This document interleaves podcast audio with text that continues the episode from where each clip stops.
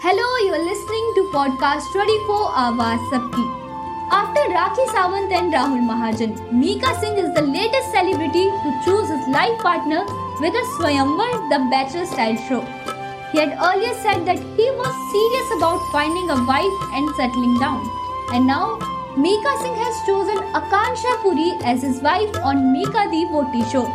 He made the choice on Sunday in the finale episode, which will air on 25th July.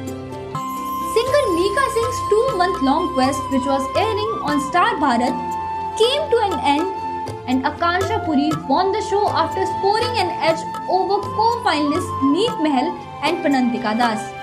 While marriages on such shows have never came to a conclusion, but the relationships ended abruptly. But still, the audience remains invested in these shows due to the entertainment factor. But this time, the makers have promised that the artist will definitely tie the knot with his chosen partner. Akanksha Puri's victory is more special since she wasn't one of the 12 contestants who initially embarked on this journey with the musician.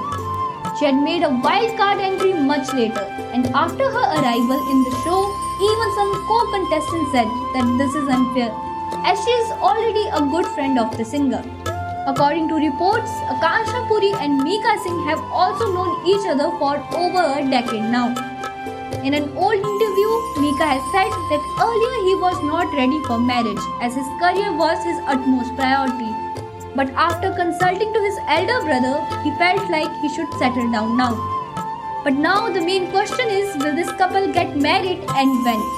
This will be interesting to see as Mika's fans are eagerly waiting for him to get married. Keep listening to podcast 24 Awaaz Sabki.